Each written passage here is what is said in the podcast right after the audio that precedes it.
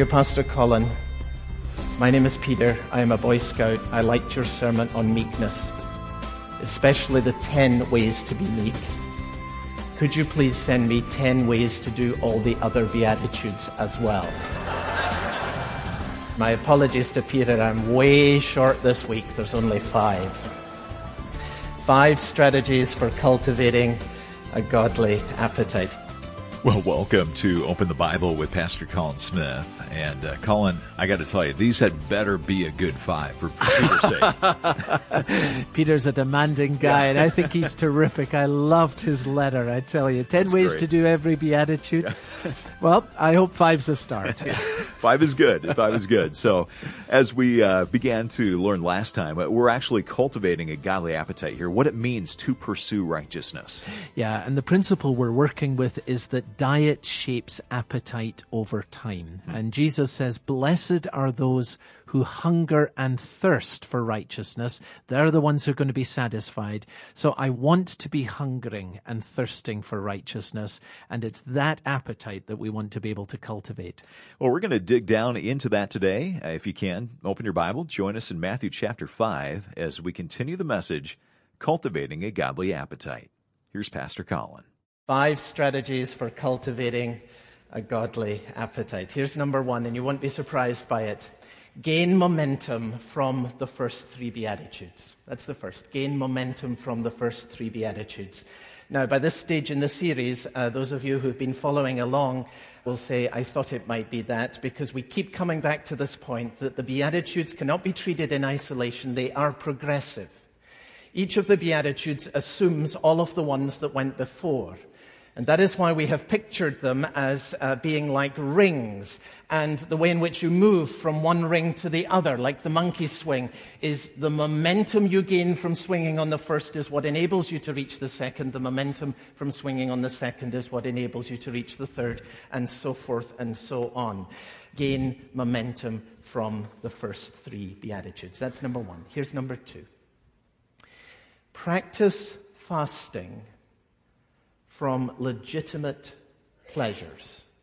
Practice fasting from legitimate pleasures. Remember, Jesus spoke about whoever would come after me, he said, must deny himself. There are multiple applications of that, and this is one of them. Now, again, we're just thinking by way of analogy from the world of food. One way to spoil your appetite is to snack between meals. If you snack on chips throughout the afternoon, guess what? Your appetite will not be sharp when it comes to your dinner in the evening. So the principle here is a very simple one. Every mother has taught this to their children, even if it's not always been obeyed. Uh, restrict what spoils your appetite. Don't snack between meals. We understand that principle very, very clearly. Now, the point here is not that there is something wicked or sinful about eating chips in the afternoon. There is not. Doritos, after all, are a good gift from God, are they not? This is surely an, an amen moment. But here's the point. We all know this, that eating in, at the wrong time and in the wrong amount will spoil your appetite. That's the key. In the wrong time and the wrong amount. Now, let's apply this obvious principle about uh, appetite and how it gets spoiled uh, from the world of the body into the world of the soul. And let's put it this way legitimate pleasures, legitimate pleasures, at the wrong time and in the wrong amount will spoil your appetite for holiness. So what can I do about that? The question that's before us is, how can I keep the legitimate pleasures of my life, which have a place, like sports and travel and hobbies and so forth and so on? How do I keep these things in their proper place? And one answer that I'm suggesting to you today from this analogy is by a periodic fasting from legitimate pleasures. Now think about what fasting is in the realm of the body. What, what is fasting all about? It is a way of cleansing the body and of heightening self-control.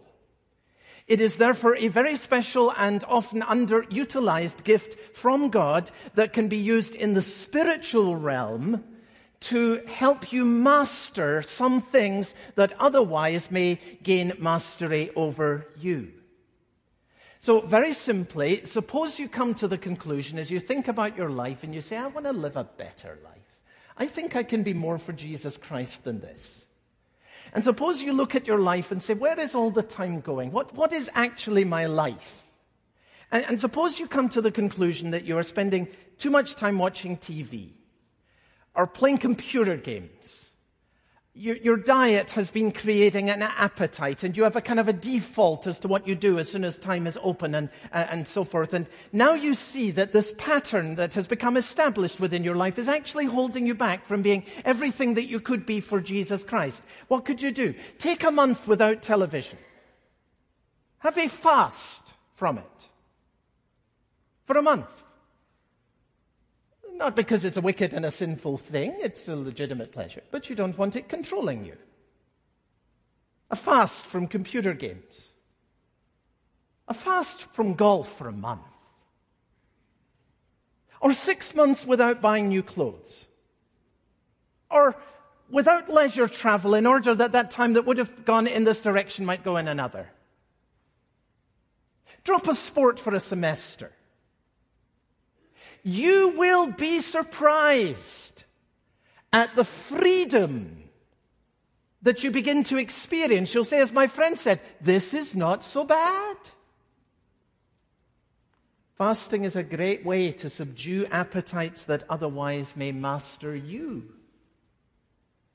Now, of course, some Christians have this organized, and I, I, think that's a good thing. They do it once a year. They give something up for Good. But why wait for Lent? That's my question.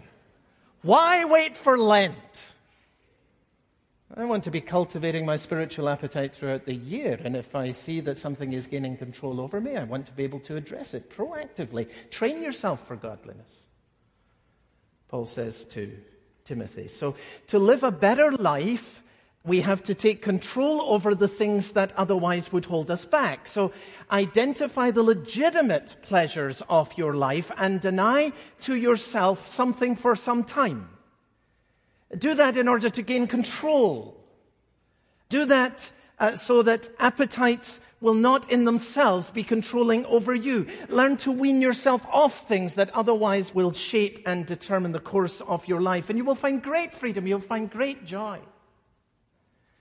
So practice fasting from legitimate pleasures in, in order to cultivate this great appetite for righteousness, for God, the hunger and thirst after Him. Now, here's the third one, and it goes immediately along with the second, and it's simply this make yourself vulnerable to the needs of others.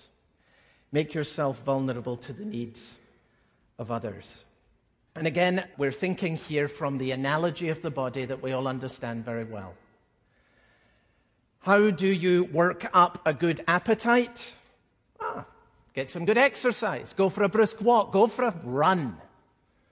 And uh, guess what? By the time you have extended yourself in that exercise, you find that your readiness for a good meal has increased. You have worked up an appetite. Now, again today, this, this is true in regards to the nourishing of the soul.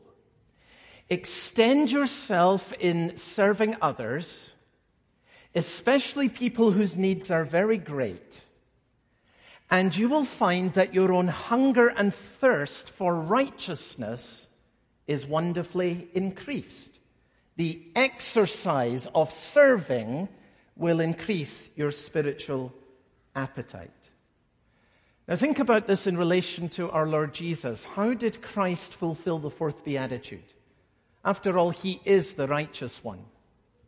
All righteousness resides within him. So, how in the world could Jesus then hunger and thirst after what he already had? And the answer to that lies in the incarnation. He leaves the comforts of heaven he comes into this world where righteousness has been lost. where what he has is desperately needed. And he humbles himself and he becomes a servant and he sees that people are like sheep without a shepherd. His heart is moved with compassion. And you see the principle. You make yourself vulnerable to the needs of others. And your own hunger and thirst for righteousness will increase. You will begin to say more and more, O God, thy kingdom come. Serving will stimulate your spiritual appetite. You're listening to Open the Bible with Pastor Colin Smith and a message called Cultivating a Godly Appetite. And we're looking at five strategies today. We'll get back to this message in just a moment, so hope you'll stay with us. Well, in addition to listening to Pastor Colin preach this series on the radio, you can also read the book by the same title, Momentum. It's about pursuing God's blessing through the Beatitudes. And this would be a great book if you're a new believer and you're wondering, how do I grow? in my Christian life. You know, I've come to know Jesus, but now what? Or maybe there's somebody in your life. You are a believer, but you're kind of wondering, what do I do to encourage them? How, how would I mentor them? How would I disciple them? This book would be a great tool to use for that as well. And we'd love to send you a copy of this book as our way of saying thank you for your financial support. It truly is your generosity that keeps Pastor Colin's teaching on this station. So as you give a gift of any amount, we're going to send you Pastor Colin's book, Momentum Pursuing God's Blessing Through the Beatitudes. Find out more or give online at openthebible.org or call us at 877 673 6365. That's 877 OPEN 365, or again, the website openthebible.org. Back to the message. Here's Pastor Colin. Here's number four. Use your blessings and your troubles as incentives to feed on Jesus Christ. Use your blessings and troubles as incentives to feed on Jesus Christ. Of course, I'm thinking in using that phrase, feed on Jesus Christ, how Jesus said, I am the bread of life. And you remember how he said this in John chapter 6 This is the bread that came down from heaven. He's referring to himself, of course. And he says, Whoever feeds on this bread will live forever. Christ is the one who nourishes our soul to everlasting life. And faith not only believes in him, another way in which the Bible puts this wonderful reality is that faith feeds on him. He, he nourishes, strengthens your soul because he is in your life, and in your life, He nourishes you. Now, again, uh, here on this point, I'm indebted to our friend Thomas Watson, the pithy Puritan, uh, from whom I have learned so much and enjoyed quoting at a number of points in this uh, series. Watson asked the question how can we stimulate a spiritual appetite? And he gives two answers. The first I'd already thought of, and the second took me by surprise. Two answers. Number one, exercise. Well, anyone would think of that, I think, to stimulate an, an, appetite. But the second answer was the one that caught me by surprise. Quote, there are two things that stimulate appetite. Number one, exercise. Number two, sauce. Sauce. You heard me right. I'm looking at this in his book. Sauce. And then I began to think, well, you know, I suppose in 17th century England, the food was probably pretty bland. I know some of you are saying in 20th century England, the food is pretty bland. But here's Thomas Watson, and he says, Now I sit down at a meal, and what makes it more appetizing to me? sauce. He's right. This is a sweet baby Ray moment, folks. The sauce is the boss. And you know what that is. You know, the meal comes out and immediately you're, you're, you're looking to put something on it and that increases the attractiveness of the meal to you. Now you can have some fun with this in the life groups as you talk about it this week. But let me just put it this way God increases our hunger and thirst for righteousness by giving to us the sweet sauce of his blessings. the sharp sauce of troubles, and sometimes the hot sauce of persecution. And you can come up with a lot of other varieties as well. But what I'm saying to you is simply this. It is good for us to cultivate the habit that whatever is going on in your life, whatever God has put on your plate, use it as a means of increasing, cultivating your own hunger and thirst for righteousness, for God Himself. So when you are blessed, make it the habit of your mind to say, Oh God, you are so good. And as I contemplate your goodness, I just want more of you. That's the right response to the blessing of God, which is sweet sauce. When there are troubles, how are you to respond to troubles? Oh Lord, here I find myself in this great trial. And perhaps you'll call to mind what Peter says. Sometimes you'll go through, through fiery trials, and these come and they test your faith, which is more valuable than gold, and prove that it is genuine. Oh God, in this trial, I need you more than ever. Oh God, help me to walk with you, and please walk with me in this trial. Let this trouble bring you to Christ. Whether it be sweet sauce, whether it be sharp sauce, whether it be hot sauce.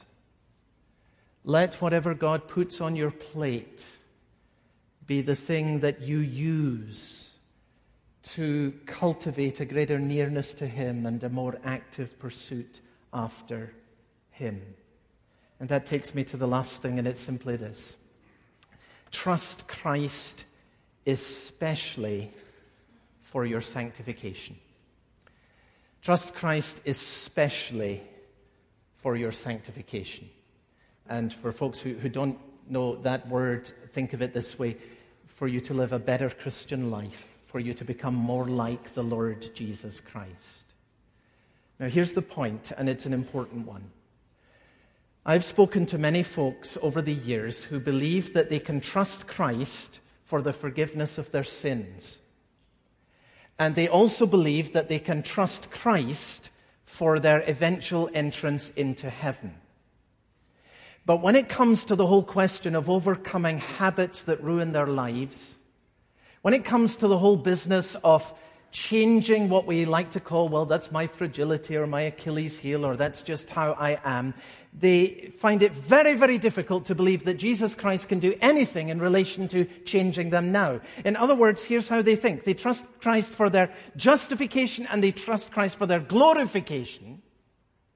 But they do not trust Christ for their sanctification and they live in this kind of world of hopelessness. Well, at least I'm forgiven and at least one day I'll be different, but I'm never going to be very different now. Now here's my challenge to you. Jesus Christ came into the world to save his people from their sins. Not simply the guilt of their sins, not simply the consequence of their sins, but from their sins.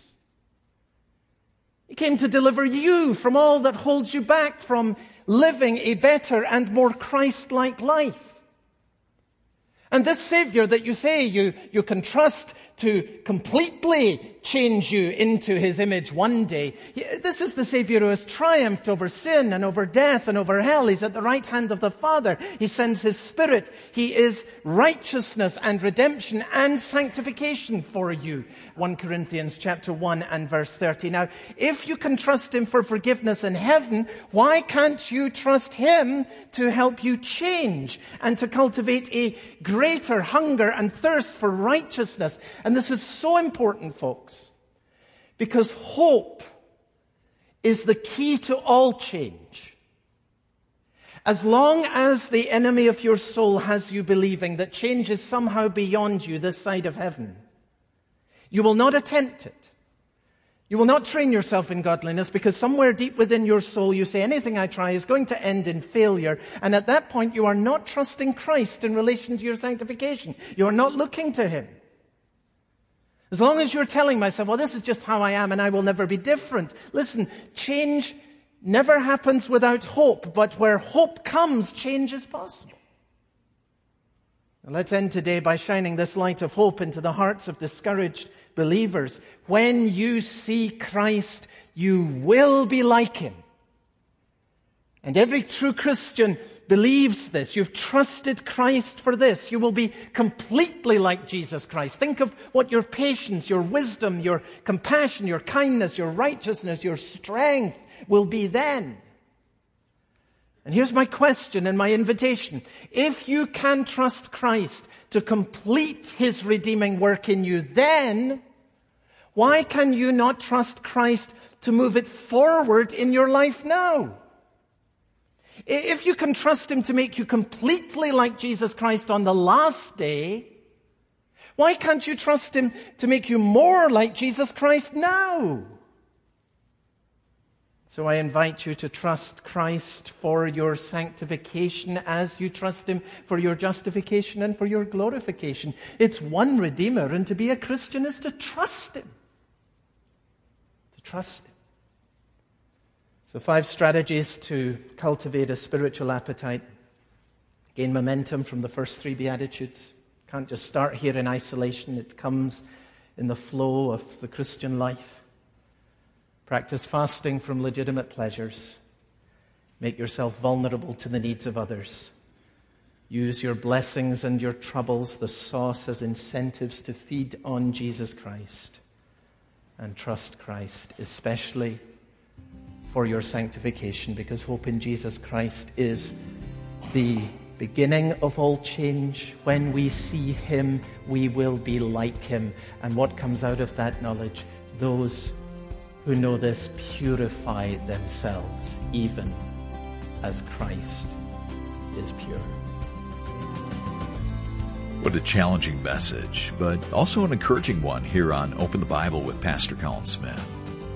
If you trust Christ to complete his redeeming work in you then, why would you not trust him to move it forward in you now?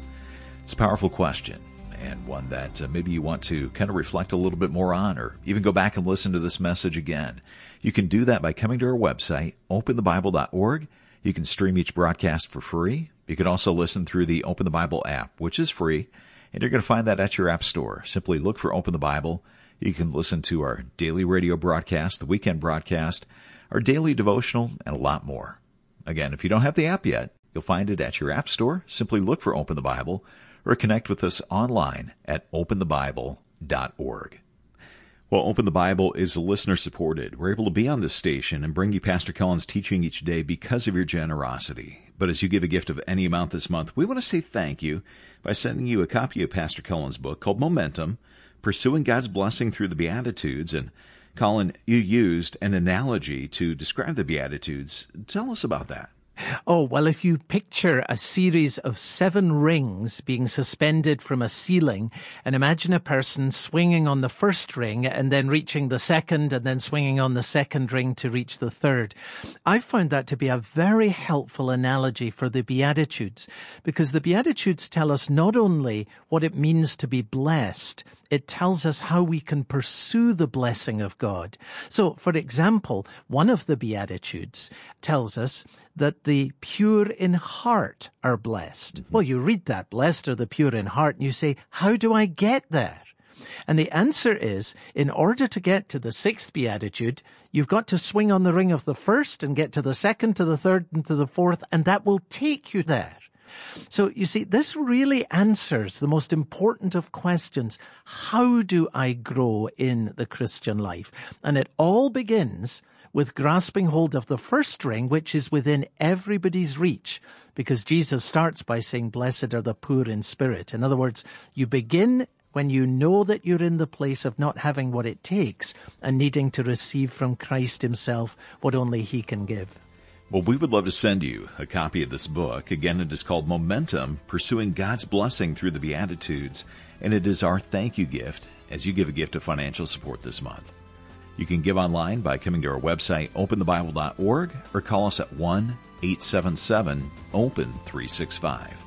Again, the website is openthebible.org, and our phone number is 1 877 673 6365. For Pastor Colin Smith, I'm Steve Hiller. Thanks for listening, and I hope you'll join us next time. This program is a listener supported production of Open the Bible. There are four things you most need to know about God as a believer. Find out what they are next time on Open the Bible.